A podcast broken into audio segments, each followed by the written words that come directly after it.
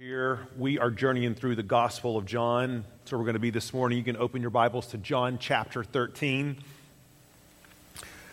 We'll do a little word association game this morning. School is out, but we're going to put school back in session here for a second. For all the kids, you, you may, may not have to tell me, you may not have to have me tell you what the following names have in common.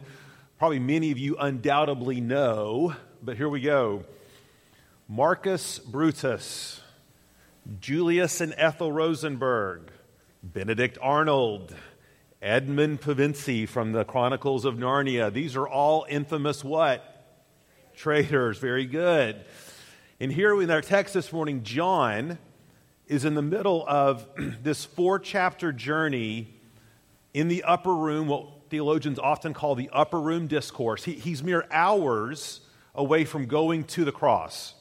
And here he is saying these last words, giving these last instructions, parting, parting charges to, to the disciples. And then he ta- but he takes this opportunity to commit a whole section, John does, to this most notorious traitor in all of human history. The traitor upon whom is the prototype and the pattern for all other traitors. And people sing about them and put put him into poems and include him into prayers and parables and movies. And this would be none other than, of course, Judas Iscariot. And that's where we're going to park it this morning. And we're going to learn something about Judas this morning, but, but more importantly, we're going to learn something about betrayal and about ourselves, and most importantly, about God. And so, if you are able and willing to stand, please do so for the reading of God's word.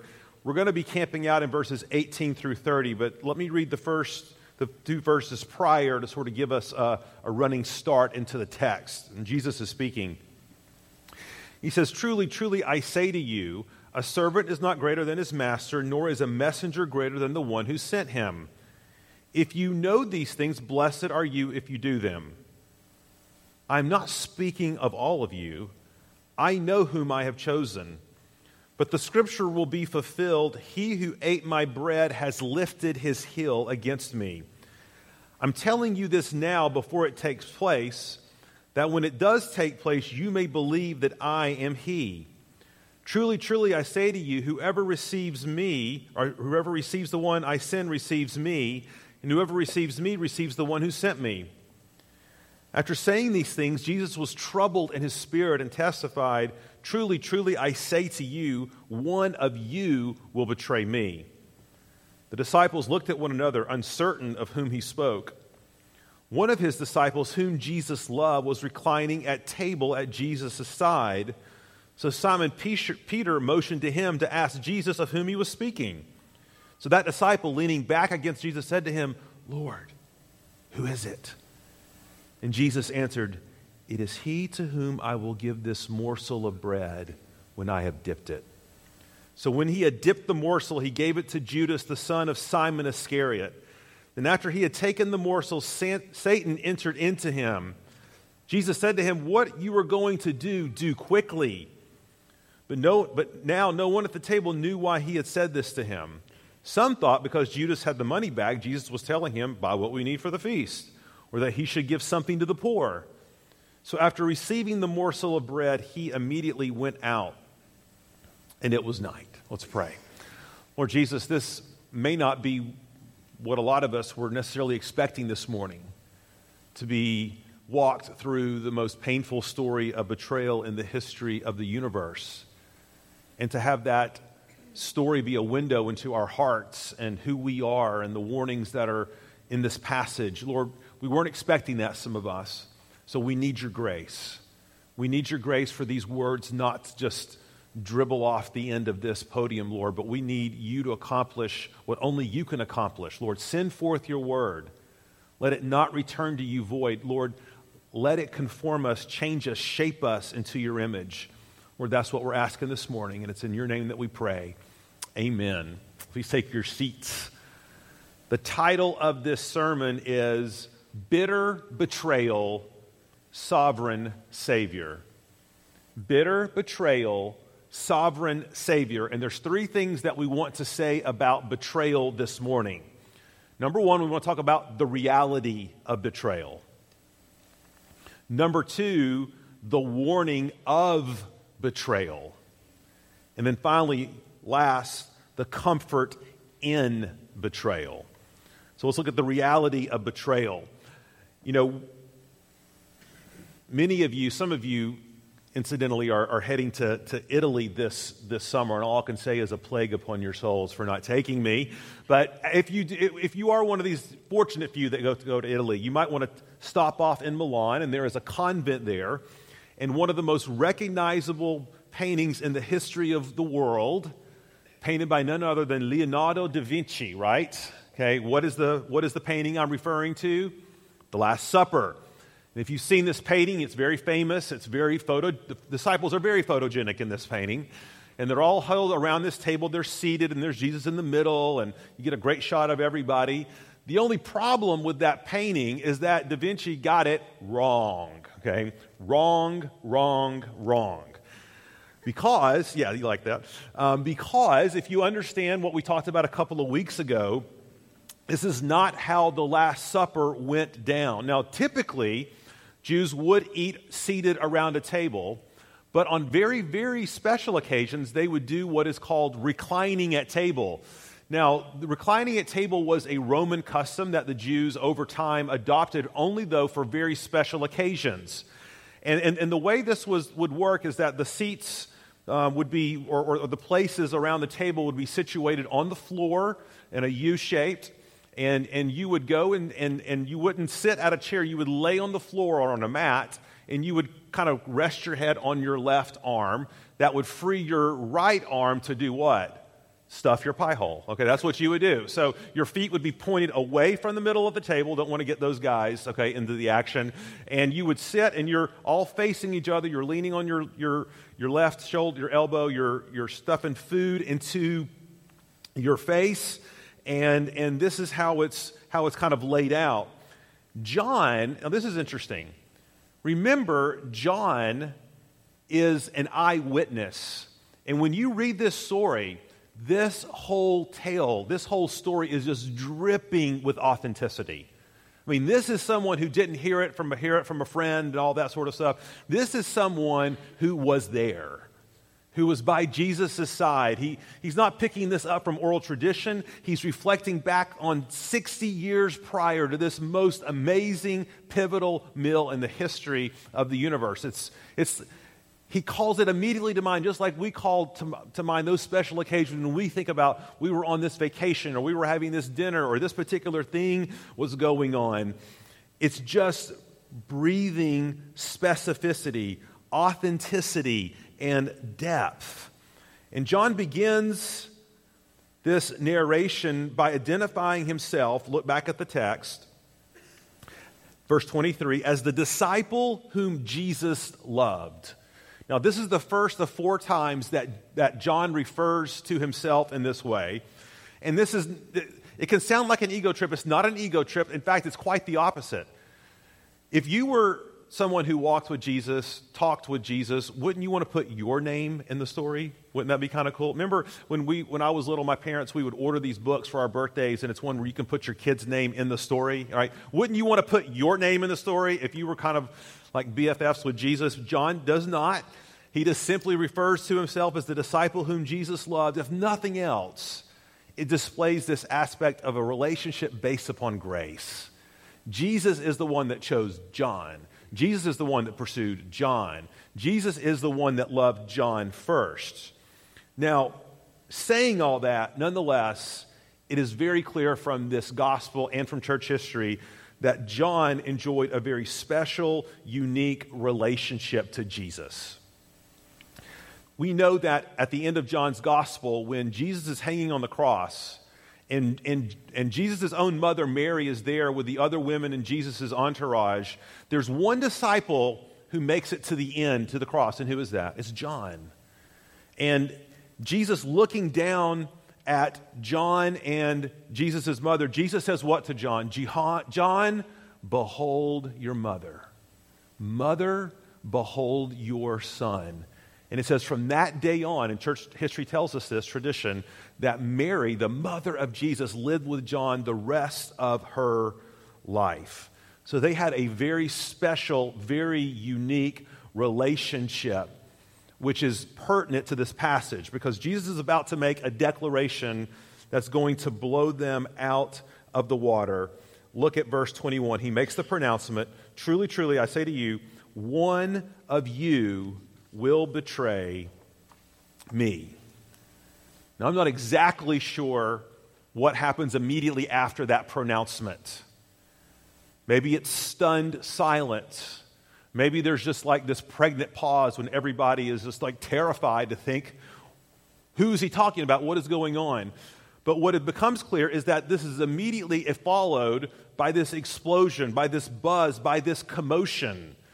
The disciples start talking and pointing fingers, and they are confused. And they are they're asking, Lord, is it me? We here in Matthew, they, in fact, they go around the table. Lord, is it me? Is it me? Is it me? And you can just tell there's this, this, this tension, there's this buzz, this talking. And in the middle of all this, apparently, Peter is lying or reclining right next to John. And it's, and understand, John is on the right hand of Jesus, a seat of amazing honor. And Peter is right next to John. And John says here in the text that, that Peter motions to John in some way. And you, you got to love Peter, impatient Peter, right? He just got to know. Who is it? Jesus, tell, tell, tell, tell me. Who is it? Who is it? Who is it? It's like parents when you try to show one of your kids something on your phone, right? And what do all the other kids want to do? Let me see. Let me see. Let me see. Okay, that, that's Peter in this. And so, so he motions to, to John, and John, amidst all this buzz, and I think this is happening over to the side, I think it's clandestine, I think it's quiet. Remember, John is leaning on his left elbow, and he probably turns and leans back like this because Jesus is right next to him and says, Jesus, who is it? No one, no one hears this. No one hears this. They're, they're too busy worrying about whether it's them or not or who it is. And Jesus, responding right back, says, It's the one that I will give the bread to. Something you need to know about Jewish feasts is that they're not was merely one seat of honor, there were two seats of honor on the right and on the left. Remember, the disciples were always arguing about who will sit on your right and who will sit on your left. But the su- supreme seat of honor at a Jewish feast was not the person who sat on the right, it was the person who sat on the left. And it was the tradition to give this honored guest a piece of bread as a symbol of familiarity and friendship and devotion and token. And it says here that Jesus dips the bread. It's kind of this morsel where you sop up all the, the goodness in the bottom of the bowl, right? And, and, he, and he puts meat in it and he hands it to Judas. Do, do you see where we're going with this? For him to hand it to Judas, and, and scholars think that this is most likely the case, it was Judas who sat there in the seat of honor. John on his right, leaning upon his breast, Judas on his left, where Jesus could just simply hand the bread to him. And now we don't know if how Judas ended up there. We don't know if, G- if Judas kind of wormed his way in and elbowed everybody else out of the way. We don't know, and we'll talk about this at the end. Maybe, maybe it was sort of a, a last gasp effort on the part of Jesus as a, an offer of grace, an offer of mercy. We, we, we don't really know, but what we do know is that this is a fulfillment of what we read in verse 18 from Psalm 41. And let's read, let's read that verse um, together again. He says, I'm not speaking of all of you. I know whom I have chosen, but the scripture will be fulfilled. He who ate my bread has lifted his heel against me. Now, the original context, Jesus is quoting there Psalm 41 9 a psalm of David that David wrote when he was betrayed. By whom? His own son, Absalom. This idea of raising the heel or raise your heel, that, that's kind of confusing to us, but actually it's a, it's a euphemism that's carried down from ancient culture even to the present day. So if you remember when the U.S. invaded Iraq and overthrew Saddam Hussein, people, the, the, the, the population was so overjoyed they were pulling Saddam's statue down. And what else were they doing to that statue? Hitting it with what? Their shoe. The ultimate sign of disrespect. Not long after that, George W. Bush was at a press conference. Someone threw what at him? A shoe because it's the ultimate sign of disrespect. To raise your heel literally means to show someone the back of your foot. In other words, it's the last thing they see before you walk out, before you abandon, before you stick the knife in. See, eating bread at the table of a superior in that culture was a big deal. See, eating bread was this was a symbol, it was a token, it was an affirmation that I'm with you, I support you, I am loyal to you. As your subordinate, I'm a part of your team. Which makes this episode doubly treacherous. Jesus says, The one whom I give this bread to, they have been my friend. They've walked with me, they've talked with me, they've prayed with me but they're even now plotting to take me down. You know, betrayal, in order to be betrayal, is by definition done by those who are close to us. Those whom we think we can trust. Those whom have been with us for a long time. I bet if we were to do a little open mic session and I was to ask you to think of your greatest betrayal, the one instance or two instances in your life where you have felt the greatest amount of betrayal targeted toward you, I would venture to say that, that most of you would have no trouble thinking of something like that. In fact, as I'm talking right now, as soon as you heard we are going to talk about betrayal, your mind went right to it. Maybe it's a failed marriage where your spouse walked out on you and left you with the kids and the bills and the responsibilities. Maybe it's marital unfaithfulness. Parents, maybe it's something your children have done. They took 20 or 22 years of investment that you made into their life and literally blew it up in smoke. Maybe there's been a betrayal on the job. Maybe someone had, had made a promise to you about a career path and a trajectory and a dream, and only to shut the door on you. Maybe you were backstabbed by a subordinate who now occupies the position that you believe is rightfully yours. See, I think if we were to go around and ask, What is your greatest betrayal? Most of us would have no problem whatsoever bringing something immediately to mind. You know, here's the thing about betrayal. Isn't this right? You don't ever fully forget it. It's, it always lingers just a little bit. Even years, you can find yourself waking up in the middle of the night dreaming about that thing, thinking about that thing. It's kind of like Frodo when he goes across to the Grey Havens, across the sea. He, he's going to a happy place, but he always will in this life carry the wound from the blade of Mordor. That's what treachery, that's what being betrayed is like. Betrayal, by definition, is done by those closest to us. But, but secondly, listen to this betrayal, by definition, is also unexpected. We don't see it coming. When you look at the text, it's very clear, even at this point, the disciples are completely blindsided about this betrayal. They have no idea. Okay, look at verse 22. It says, The disciples looked at one another and they were what? Uncertain. It was not clear. There wasn't an obvious candidate. Everybody didn't pivot and say, Oh, yeah, it's that guy. No, no one knew. In fact, they all went around, Matthew tells us, and said, Lord, is it me? Is it me? Is it me? Is it me? It's not immediately clear to them who this person is.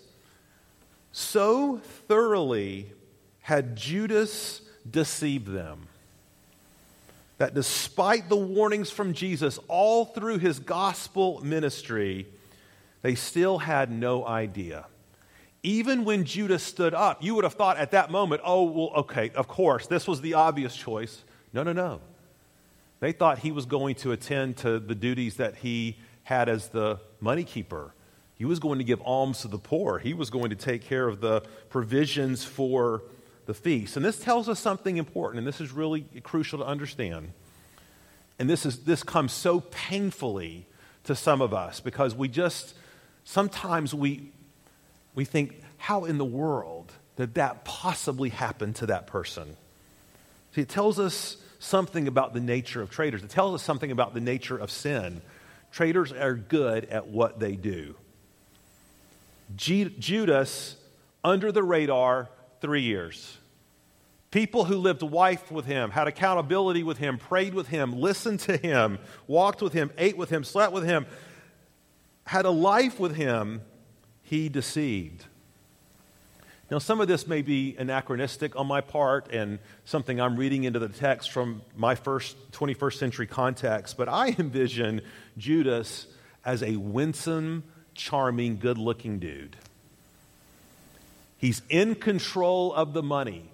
Who do we put in control of the money in places? People we trust, people we respect, people who are highly skilled.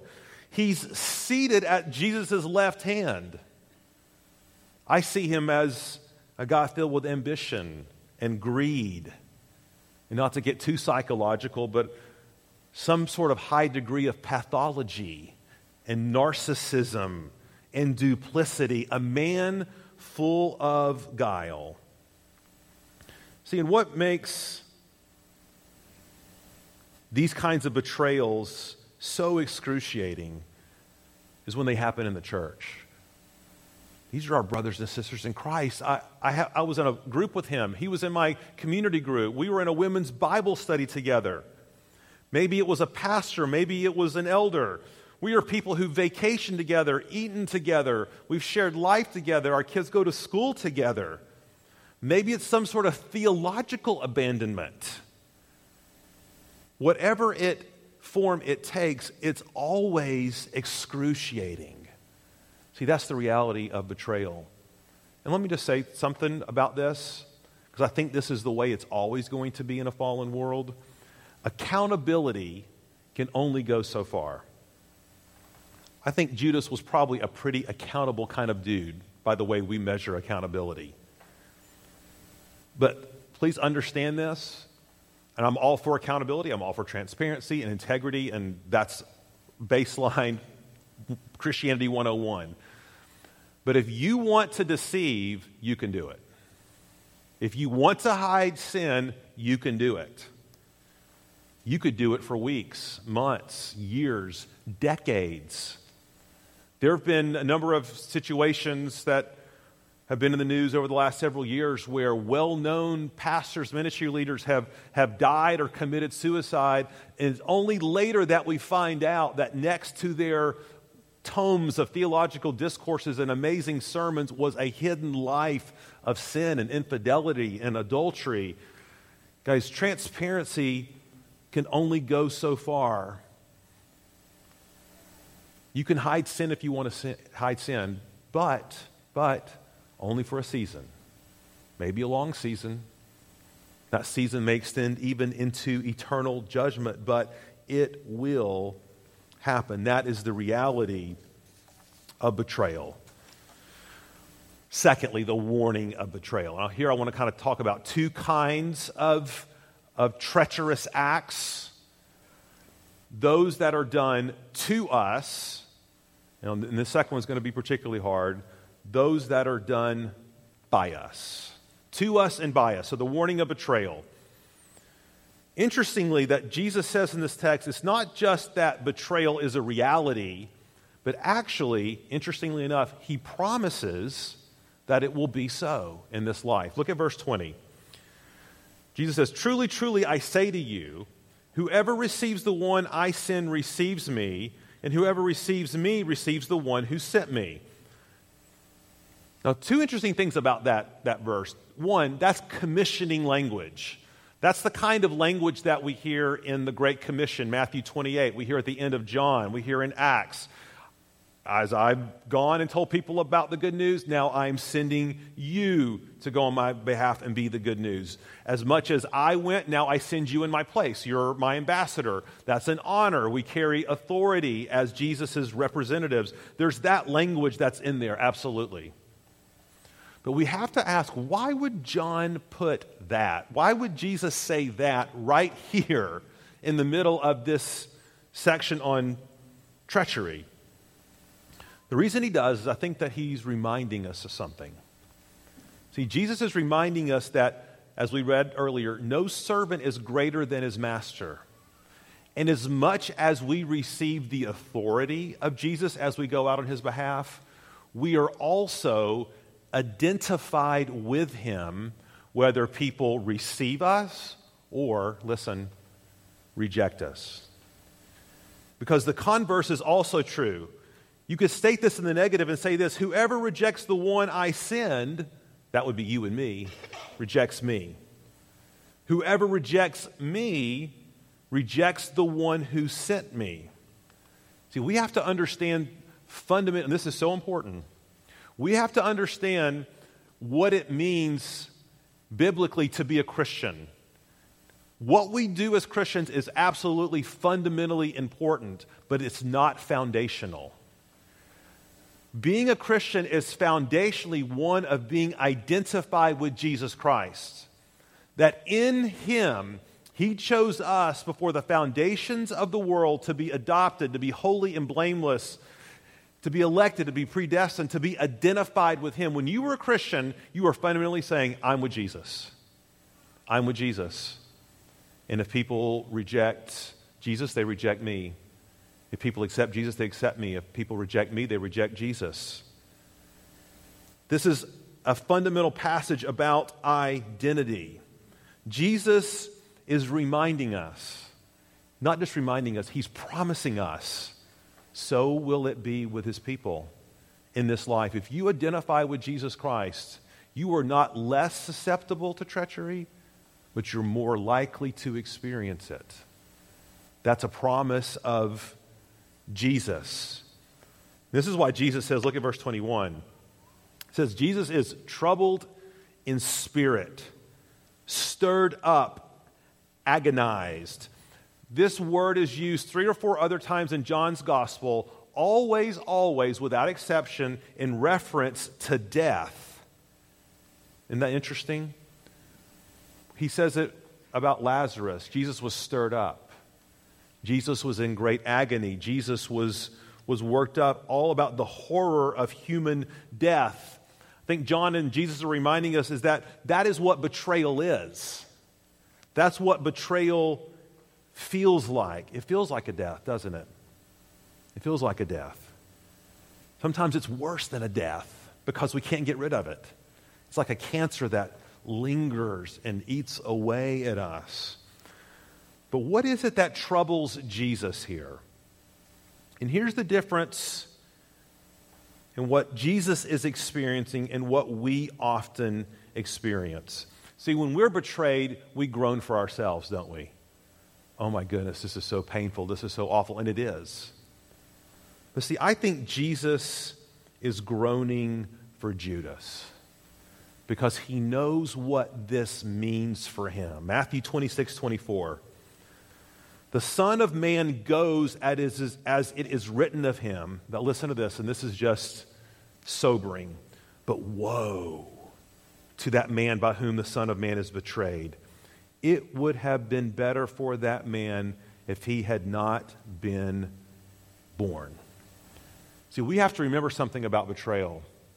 Betrayal, human betrayal, is always a symptom of an underlying problem of betrayal between a person and God. See, that's the fundamental betrayal that happens among humanity that gives birth to what we experience as, as human betrayal. This is why Jesus is so worked up. He, he's, he knows the implications. He knows what this means for Judas if he continues on this path. And it's a great reminder for us that By God's grace, when someone has betrayed us, we pray for the grace to understand not just what it means for me, but what does it mean for them? Because what it means for them is far worse. See, this is why Jesus, David says, this is even after he's been betrayed by his own son. A son who's never repented. What is, what is, what, in parents, you get this, right? David says, Absalom, Absalom, my son Absalom. His heart is broken. Is there a category for forgiveness for you in betrayal? As hard as that might seem to be. Now, when I say that, understand something. Forgiveness does not necessarily mean reconciliation, and oftentimes it doesn't. For some of you, you've been betrayed. Reconciliation is not just impossible, it's also unadvisable. Maybe there's been abuse, or maybe someone's in jail, or maybe someone has been unrepentant. I say this knowing there's a hundred complex situations that require wisdom and mercy and grace and counsel to, to sort through what we're called and what we're not called to do. I'm just simply asking a question right now. Do you have a category for forgiveness? So, one kind of betrayal is the betrayal that happens to us, it's promised. But there's a second kind of betrayal. It's not just to us, but it's by us. It's by us. See, what, there's another reason I think this passage is, is located here. It's a warning, it's a, it's a reminder not to be caught off guard, not to believe that you're ever beyond the pale when it comes to betrayal. This is why we see the repeated warnings in Scripture. What does Paul say? Demas was with me, but now what? He's abandoned me, he's gone, fell in love with the world. Alexander the coppersmith, he, he caused me great harm. John himself, in his epistles, I think reflecting upon this situation, tells them, he calls them little children. Where did he get that? Little children. But he says, There are those who've been among you, but they've gone out from you. But they never really were a part of us. See, there's warning after warning after warning from Scripture. It's a reminder to us that we're, do you know this? As a human being, you have amazing capacity made in God's image, and I do too, to do amazing things as God's representative and ambassador. Amazing things. But as people fallen, sinful, who've marred the image of God, we have amazing capacity to mess up our lives. We have an incredible capacity to blow our lives apart and by extension and circumstance, those of us that we love most all around us. That's why Scripture says, be on guard. Here are just a few verses. Let these kind of just rest on you.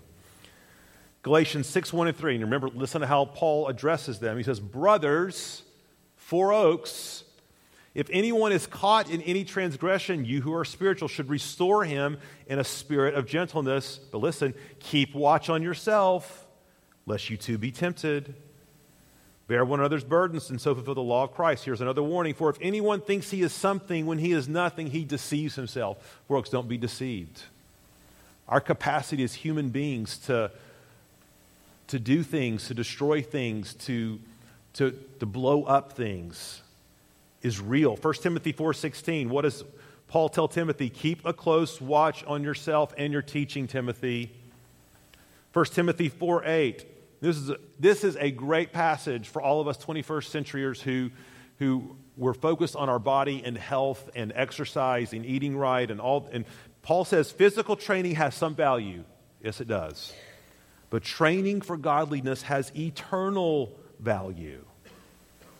Focus, it, man, if we just focus half the time on our soul that we do on our bodies.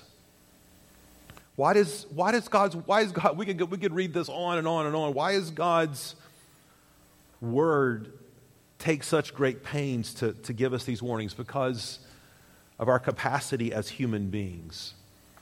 And so Jesus makes a declaration, and it's a scary declaration in verse 21. He says, Truly, truly, one of you will betray me. Amen. Amen. Someone of you will betray me. See, Judas's betrayal was total, it was irrevocable. It says Satan entered him. And so, what does this mean for Judas? It means Judas may have appeared as a believer, he may have functioned in the community of faith like so many of us. He had the veneer of spirituality, he served, he did this, he did great things. Jesus' words, remember in, in the Sermon on the Mount, Lord, Lord, did we not do amazing things in your name? Depart from me, I never knew you. And it closes this passage and it says, And it was night. There's the irony of ironies, right? This is what John loves to do. It was the sun was going down, but not just physically, spiritually. And there was no hope left for Judas. The question is can there be hope left for you and me in the midst of our betrayals, whether we are the betrayer or the betrayee? Last point, and we're going to be done. The comfort in betrayal. Look at verse 19. Jesus says just an amazing thing. I'm telling you this now the betray- about the betrayal before it takes place, that when it does take place, you may believe that I am He. So I want you to think about this. Jesus is, John is giving us this passage about betrayal to fit his overall biblical purpose in this book, which is that you and I believe that Jesus is the Son of God and believing in his name have life. He's doing it through a story of treachery. See, it's very easy, I want to explain why. It's very easy to doubt God and his purposes, is it not, through treachery? It's when you think about a broken marriage, you think about a broken relationship, when you think about a shattered dream, very, very difficult, is it not, to see God's hand, God's purposes in it. But what John wants to do is to dispel us of any notion that this is sort of some Shakespearean tragedy, that this is unforeseen, that it's accidental, that it's by fate, it's a surprise. It takes everybody off guard, including Jesus. No, look at verse 18. I know whom I've chosen. Jesus says. And Jesus is not talking about salvation there, the electing purposes of salvation. It's the same thing he says earlier in John when he says, Have not I chosen you, the twelve? Yet one of you is a devil. Which leads us to the very clear conclusion that Jesus chose Judas knowing what was going to happen. Jesus clearly, all through the gospel, does not show himself as the victim, although he was victimized. He does not show himself as the one who was not in control, who was surprised by every whim of human nature. No, no, no. All through this gospel, John has shown us over and over that Jesus is Lord. Jesus knew this was coming. Jesus acted in accordance with this. In fact, the disciples, they, they understand God's sovereign word. They understand Jesus' sovereign word. What do they do when Jesus said, One of you will betray me? Did they say, Oh, no, you're no way, Jesus, no way? No, they knew Jesus spoke truth. They were like, Oh my goodness, Lord, let it not be me. See, Jesus is shown here from start to finish as in complete control of his own betrayal do you not think that He is in complete control of yours? See, this extends all the way up to the end. See, even when it's when he hands the bread to Judas, what does he do? He says, Judas, you might want to think about going out and doing what you're supposed to do. No, no. What, what does he say? He, he, gives, he gives Judas a command. He says, What are you about to do? Do quickly. It's an imperative, it's a command, it's authority. And I think John's again reminding us that we can take great confidence and comfort in the providential purposes of God, not despite betrayal, but even through it and in it. See, some of us need to be reminded that sinful man can never ultimately thwart God's sovereign plan. In fact, the very thing that Satan intends for evil to deceive Judas to turn his heart to betray Jesus, Jesus says, I am using even that to save you. We think about Genesis 50 20, where Joseph says, You guys intended all of this for evil. God intended this for good. One more lesson and we'll be done. And this is, let me just speak to the existential reality that you might be experiencing this morning if you are in the midst of a scenario or season of betrayal. Let's just all admit something. It is so hard to keep going, isn't it? It's so hard. It's so hard to minister and serve and do what God has called us to do. We think about single moms raising kids on their own. We think about the way our bodies have betrayed us, or someone may have taken the life of our spouse, or um, we are destitute financially because of the betrayal of someone in our chosen vocation. I, I don't know what that is for you. I just know how hard it is to keep going forward. Wonder what it was like ministering to Judas if you're Jesus, knowing that he was going to be a traitor from day one. Three years he was with that man, day and night. Knowing what was in the heart of Judas. See, I think Jesus gives us verse 20 because he wants us to keep going. We have a mission to accomplish that despite the betrayals that have happened to us, there is a kingdom to be built, there's a church to be served, there's a family to be raised, there's children to be poured into, there's a small group to be reciprocated to. See, a lot of times in our betrayal, we want to we want to hunker down. We want to retreat. We want to we want to hide our face and Jesus says, "Go forth because I'm in control. I've got this. I'm going to use your service and your work." That's one lesson. Last application. You may say, Pastor Paul, that all sounds great. But what if I sit here this morning and I'm the betrayer? I'm the betrayer. That person you're talking about, that's me. In my marriage, with my kids, with my finances, with my responsibilities, with my relationships. There's people I've hurt. There's people who, who hate my guts because of something that I've done or said what's in this for me? And I, I do think there is grace in this passage, and let me show it to you. See, when Jesus offers the bread to Judas, as he would as a token of friendship, a sign of loyalty at that table, I think that was real. And, and don't, don't get all philosopher on me and oh, God's sovereign plan in the script. Judas was fully responsible for his sin, 100%. But Judas is fully responsible before Satan enters him here to repent. What do you think Jesus would have said if, if Judas had been like, Well, I don't think I want to betray you, Jesus. Well, too bad, Judas. Go do what you're going to do. Do you think that's what Jesus would have said? No, God's sovereign plan would not be thwarted. Somebody would betray Jesus, the priest, somebody would arrest him, he'd get crucified. See, there is this last offer of grace to Judas, but he hardens his heart. But you know, he's not the only betrayer in this scene in the upper room. In two weeks, we're going to look at the life and the response of another betrayer named Peter. And he denied Jesus three times. And we have to ask what distinguished Judas from Peter, who also betrayed him? And it's simply this Peter ran back to Jesus and said, Lord, I am an unclean man.